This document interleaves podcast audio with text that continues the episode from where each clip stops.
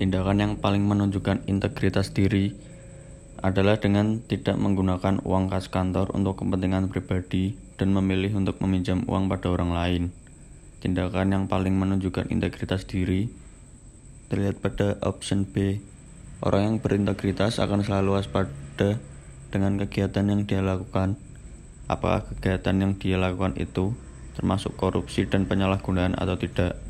Dalam kasus ini, wifi kantor memang sebaiknya untuk kepentingan kantor.